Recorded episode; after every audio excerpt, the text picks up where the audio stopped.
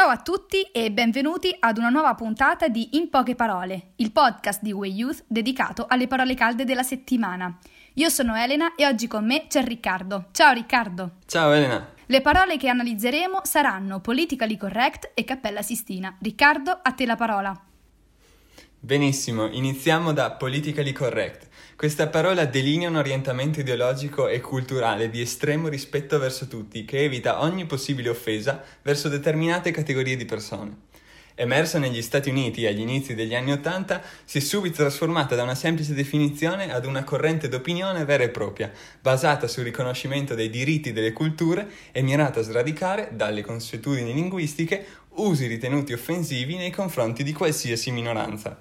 Esatto, infatti a seguire negli anni 90 la popolarità del concetto di politically correct è entrata all'interno delle università, ha portato un ampliamento del dibattito sul tema e come scrisse al tempo il New York Times si arrivò ad includere persino l'ambientalismo e la politica estera. Giustissimo, ma è anche vero che c'è chi si oppone al concetto di politically correct e considera i gruppi coinvolti nel, dib- nel dibattito come bisognosi di carità e o meno importanti. Altri addirittura ritengono che sempre più spesso verrebbe usato come scusa nei dibattiti per evitare di trovare un argomento contrario, portando così alla scissione tra concetti appropriati ed inappropriati e al soffocamento della loro libertà di parola.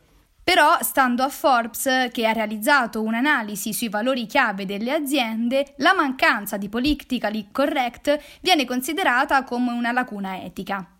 Ed è un argomento spinoso. Esatto, un argomento spinoso come quello che affronteremo con la seconda parola, Cappella Sistina. Come tutti saprete, questa settimana la coppia più famosa del web, composta da Chiara Ferragni e Fedez, ha visitato i Musei Vaticani e la Cappella Sistina. Hanno pubblicato foto, video e hanno invitato i propri followers a prenotare il biglietto. Ovviamente subito Cappella Sistina è diventata trend topic su Twitter, però c'è un però. Ebbene sì, Elena, un però, è così scoppiata la bufera sui social. La coppia in visita al Vaticano, peraltro appena tornata da un fine settimana alle Cinque Terre, infatti, è stata accusata di aver violato il divieto di scattare fotografie all'interno dei musei vaticani. Tra i vari commenti che mettono in dubbio la legalità delle foto scattate dalla coppia, troviamo pure chi azzarda la domanda: prima volta in chiesa? Vari utenti su Twitter fanno notare che questa però potrebbe essere una mossa di marketing da parte dei musei vaticani per provare a recuperare pubblico dopo le conseguenze della pandemia. Nonostante questo, la maggior parte del pubblico che segue Chiara Ferragni e Fedez sui social resta incredula sul fatto che i cosiddetti non VIP non possano scattare fotografie nella Cappella Sistina, al contrario di ciò che viene permesso alla coppia di VIP.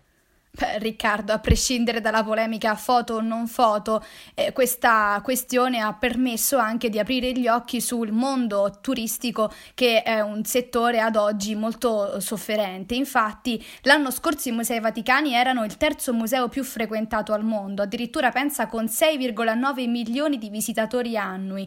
Nonostante ciò, la pandemia però si è fatta sentire anche per questo settore, tant'è vero che un'analisi di UNESCO e ICOM, l'ICOM è la principale principale organizzazione internazionale che rappresenta i musei e i suoi professionisti, stima che il 13% dei musei mondiali siano a rischio chiusura per problemi economici. Quindi, a mio avviso, ogni tentativo di attirare pubblico è ben accetto. Addirittura la strategia di influencer marketing dei musei si è concentrata ovviamente su un'audience prettamente italiana, cercando di riattivarne l'engagement. Quindi, se anche uno solo dei loro followers avesse preso il biglietto dopo aver visto visto le loro storie, ovviamente sarebbe un ottimo risultato.